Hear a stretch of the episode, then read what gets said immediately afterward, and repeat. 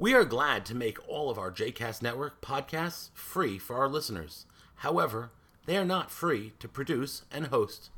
Please consider making a donation to JCast Network to help support our work by visiting jcastnetwork.org/donate. Thanks for your support. You are listening to Two Minutes of Torah with Rabbi Danny, a JCast Network podcast. For more information about Rabbi Danny, please visit rabbidanny.com.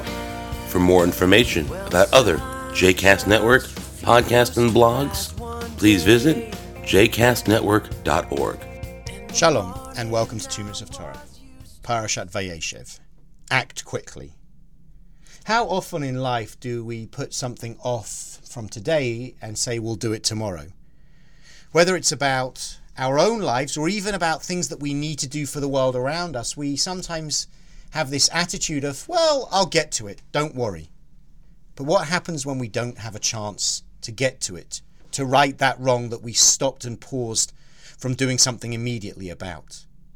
In this week's Torah portion, as we read the story of Joseph and his brothers, the brothers conspire initially to kill him. And Reuben stops them and says, Shed no blood, cast him into that pit out in the wilderness, but do not touch him yourselves. And as the text then adds, intending to save him from them and restore him to his father. That's his plan, but he doesn't reveal the plan and he doesn't do anything to advance it other than making sure that Joseph is in the pit.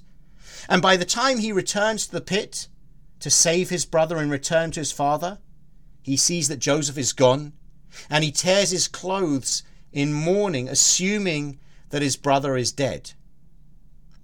He recognizes that this is the wrong thing to do. He understands that the brothers should not be killing or selling their other brother into slavery. But Reuben hesitates. He does not act quickly enough, and as such, he leaves the door open for his remaining brothers to do with Joseph as they please. And collectively, they all bear the repercussions of having to return to their father Jacob and tell him that their, his favorite son had been devoured by wild beasts.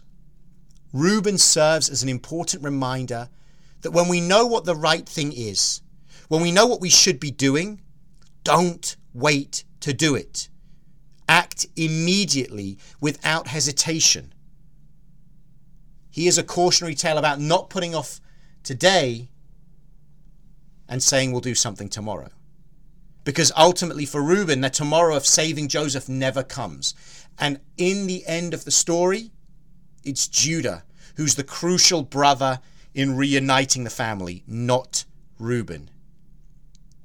As we think about our world, the injustices that we see, and the problems that we witness, Reuben should serve as a reminder to act quickly and without hesitation when we're doing what is right. Shabbat Shalom.